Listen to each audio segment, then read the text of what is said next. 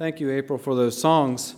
I have a hard time imagining a better song to have for Communion Sunday than My Hope is Built on Nothing Less Than Jesus' Blood and Righteousness. So I would not feel ashamed at all leading those songs. That's one of the things I love about hymns is that in so many ways there's so much theology in them. There's so much truth in them that apply in our daily lives. And I have just really enjoyed it. Thank you so much for, um, for those. I have been thinking recently about what goes into communion and what is it what does it mean to me? And so I guess I'll kind of throw it out there as a question for you. What does, what does communion mean to you? And often we think of communion as a, as a meal or as a partaking of bread together. And as I thought about this, it kind of made me think back about what Jesus and his disciples were experiencing when they first had it happen to them. And that was Passover. It was a meal that was a remembrance of something that had happened in the past. And so I'd like to look a little bit at Passover kind of as the beginning. Um, but before we get started, let's go ahead and bow our heads in prayer. Lord, we come before you. We just want to say thank you for your goodness and your greatness and how you have, throughout the years, shown yourself real and alive. And you have given us those moments in time to remember what you have done. And this morning, as we look into your word and as we consider the way that you have acted and how good you have been to us, Lord, I pray that you would touch our hearts and that you would give us a desire to seek after you, to draw into a close relationship with you, to, to desire to know your heart and to live it, that life in a way that would show others that we care about the things that you care about. In Jesus' name, amen. I've been reading kind of through the first five books of the Bible recently.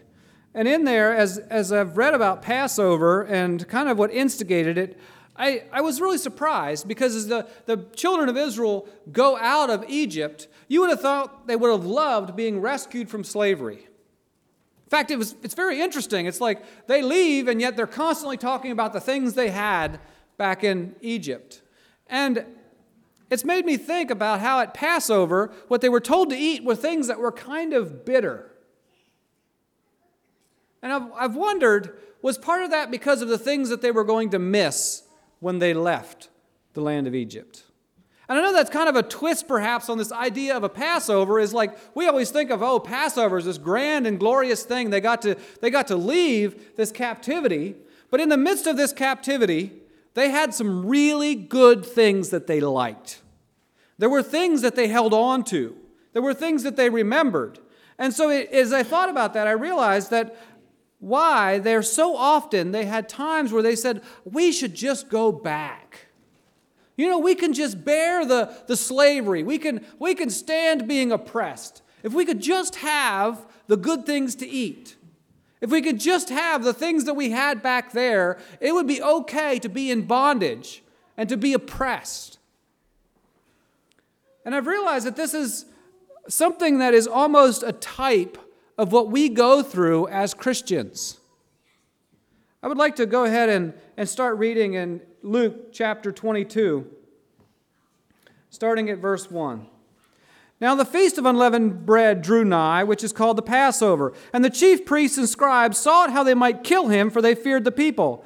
Then entered Satan into Judas, surnamed Iscariot, being of the number of the twelve. And he went his way and communed with the chief priests and captives, how he might betray him unto them. It's kind of funny because they use the word communed here. And it's kind of on the bad side of things. You can commune on either side. If you wish to commune with those that are evil, you can do that. And you can throw your lot in with them if you so wish.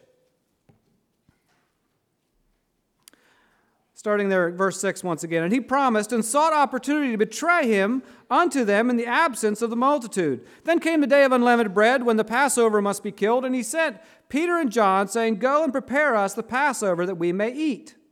And they said unto him, Where wilt thou that we prepare it? And he said, Behold, when you are entered into the city, there shall a man meet you, bearing a pitcher of water. Follow him into the house where he entered in. And you shall say unto the good man of the house, The master saith unto thee, Where is the guest chamber where we shall eat the Passover with my disciples? And he shall show you a large upper room furnished there, make ready. And they went and found as he had said unto them, and they made ready the Passover. And when the hour was come, he sat down with the twelve disciples with him. And he said unto them, With desire I have a desire to eat this Passover with you before I suffer. For I say unto you, I will not any more eat thereof until it be fulfilled in the kingdom of God. And he took the cup and gave thanks and said, Take this and divide it among yourselves. For I say unto you, I will not drink of the fruit of the vine until the kingdom of God shall come. And he took the bread and he gave thanks and brake it and gave it unto them, saying, this is my body, which is given for you. This do in remembrance of me. And likewise also the cup after supper, saying, This cup is the New Testament in my blood, which is shed for you. And so, as Jesus was partaking of this last Passover meal, he knew the betrayal that was already going on in the heart of one of his disciples. And this idea of his, his disciple was communing with those that wished to kill him. He knew all of that, and he also knew the suffering that was, was to come.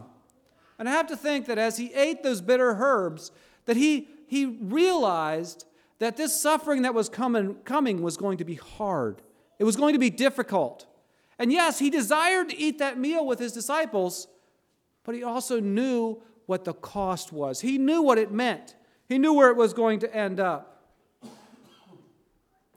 It's almost hard to imagine Jesus saying, I wish to eat these bitter herbs. I wish to experience the hard time that I'm going to go through. Because do we do that? I don't know about you, but I have a very strong tendency to avoid things that are painful. I've been doing some running recently, and it's unbelievable how easy it is to just say, well, not today.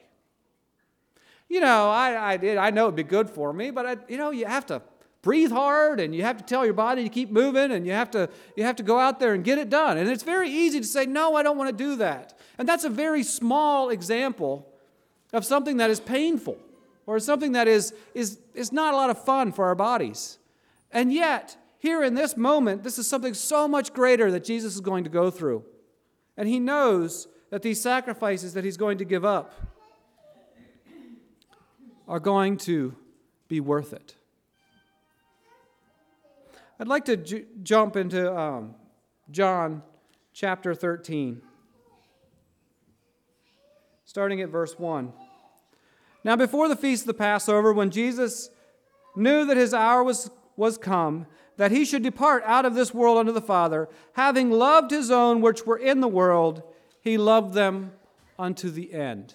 You ask yourself, why was Jesus willing to suffer? Why was he willing to experience the bitterness and the pain of the rejection that he was going to have from his father, rejection he was going to have from his friends?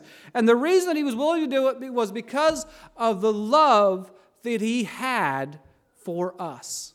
You can put the disciples in here, the love that he had for his disciples, the love for those that he knew one day would have a chance to be with him in heaven.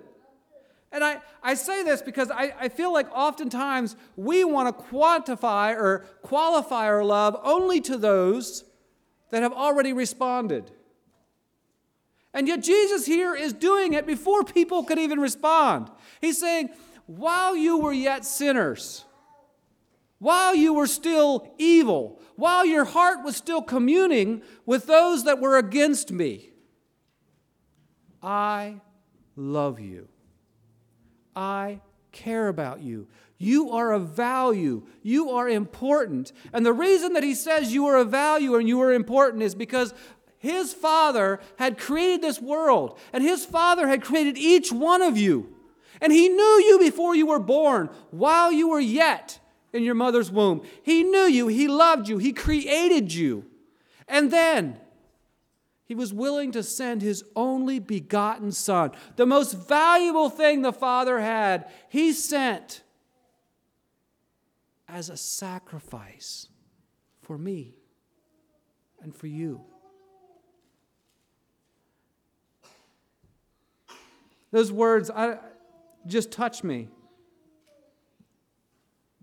We're starting again in verse 1. Now, before the feast of the Passover, when Jesus knew that his hour was come, that he should depart out of the world unto the Father, having loved his own which were in the world, he loved them unto the end. And supper being ended, the devil having now put into the heart of Judas Iscariot, Simeon's son, to betray him, Jesus, knowing that the Father had given all things into his hands, and that he was come from God and went to God, he riseth up from supper and laid aside his garments, and he took a towel and girded himself. And you would think that in this moment he, would, he, he could say to the Father, Look, I'm already going through so much. I'm already giving so much. I, I'm, I'm giving you everything, God. I'm giving you this body. I'm giving you the pain. I'm giving you everything that is going to happen. I'm giving even understanding the rejection that's going to come from you as I take on the sin of the world. And yet, at that moment when he was giving everything, it says that he took a towel and he went to these disciples, these very people who in just a few hours were going to run away from him, deny that they ever knew him. Deny his closest friends. Not just the one that was going to betray him and commune with the evil one, evil ones, but even those that would say that they were his friends. Of the ones he just said that he loved them and he loved them unto the end. He, ra- he riseth from supper, and he laid aside his garments, and he took a towel and girded himself. After that, he poured water into a basin, and he began to wash the disciples' feet and to wipe them with the towel wherewith he was girded.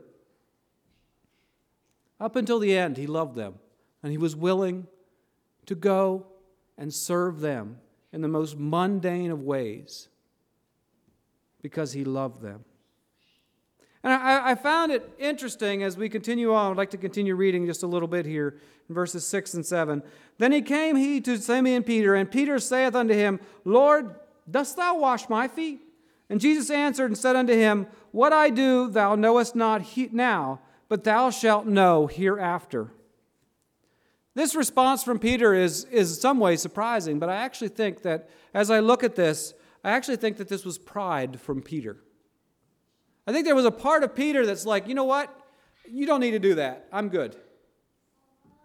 You don't need to you don't need to wash my feet, Lord. I'm good. I took care of it. They're clean.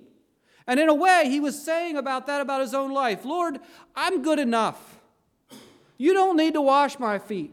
You don't have to sacrifice for me. You don't have to serve me. I'm good.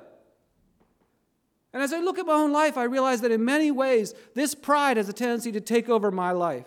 And even though I accept Jesus' blood and his righteousness for me, I have a tendency to say, ah, I don't need forgiveness. Or somehow I have risen above the place where I can say, I'm sorry.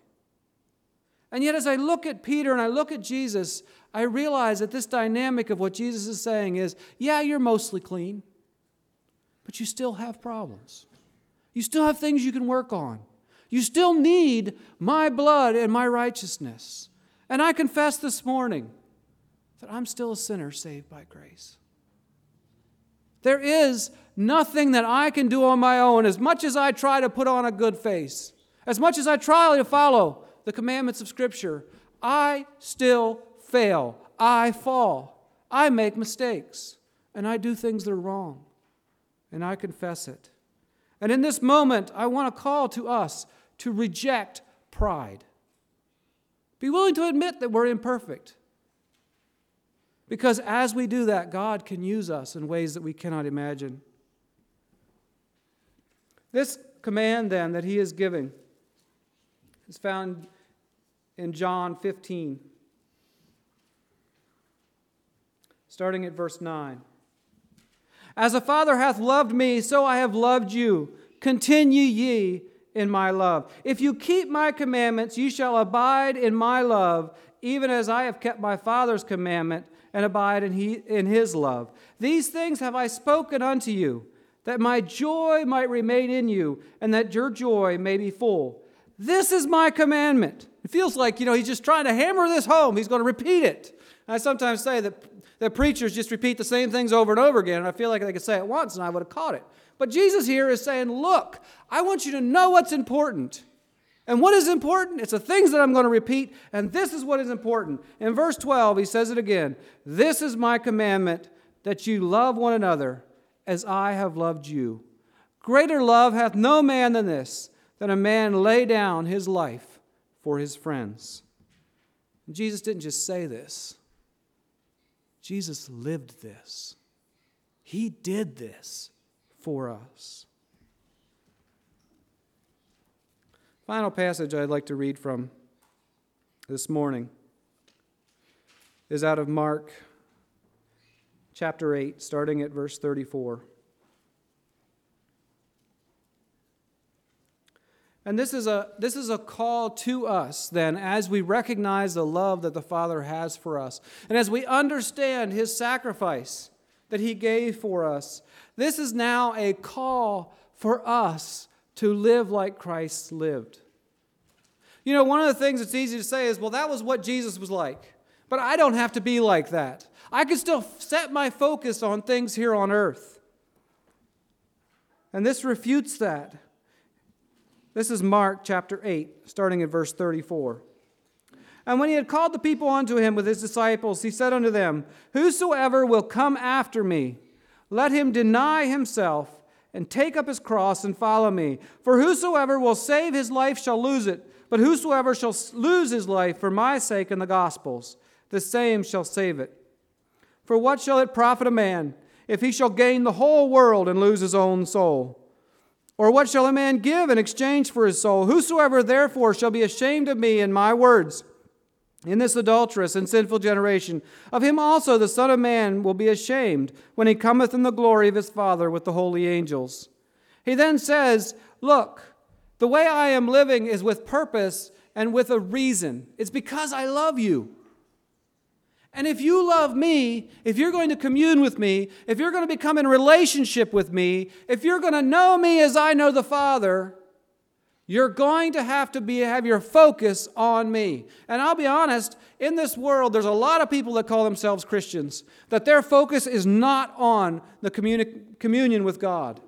Their focus is on the things of this world. A couple weeks ago, I preached a sermon about false prophets, and it's very easy to see how many people in the church have become, have become confused.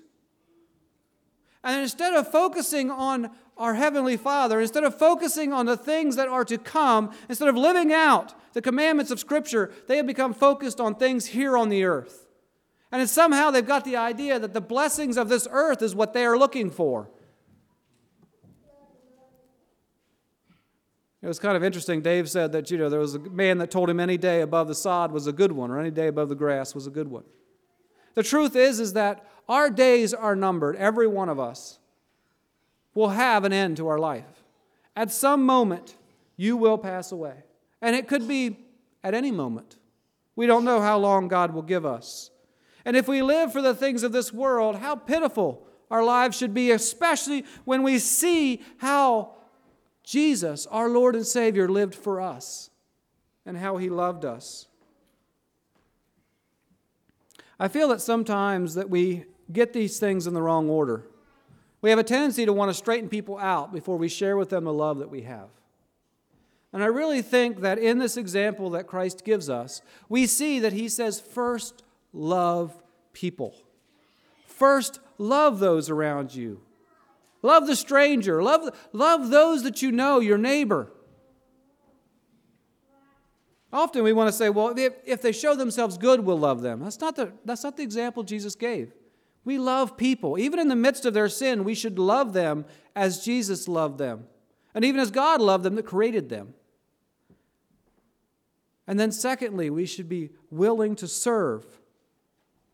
And part of that service will be telling the truth. Part of it will be confronting, perhaps, but that should not come first.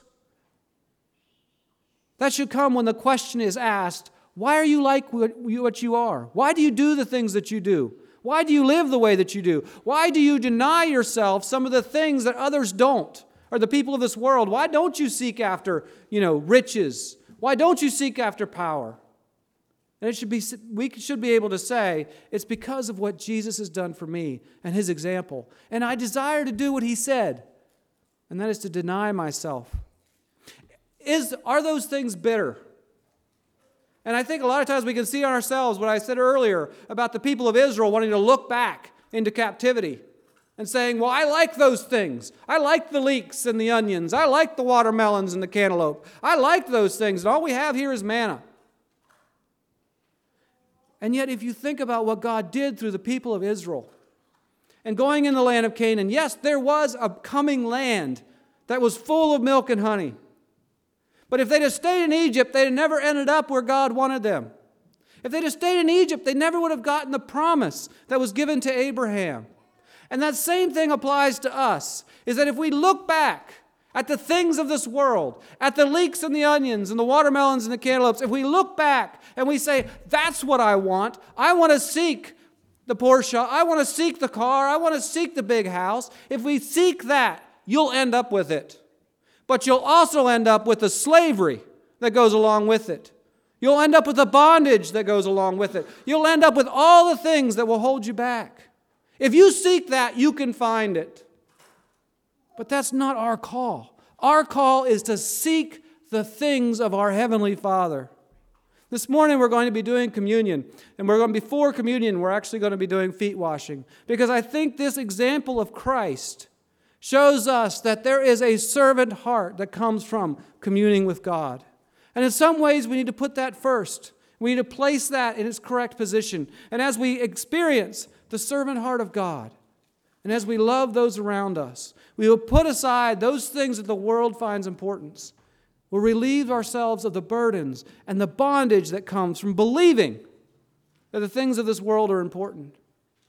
And instead, as we focus upon Christ and we commune with our Heavenly Father, we'll experience freedom and a hope of a future home, a land flowing with milk and honey that's way better than any onions or leeks or anything else, and a place where we don't have to worry about bondage.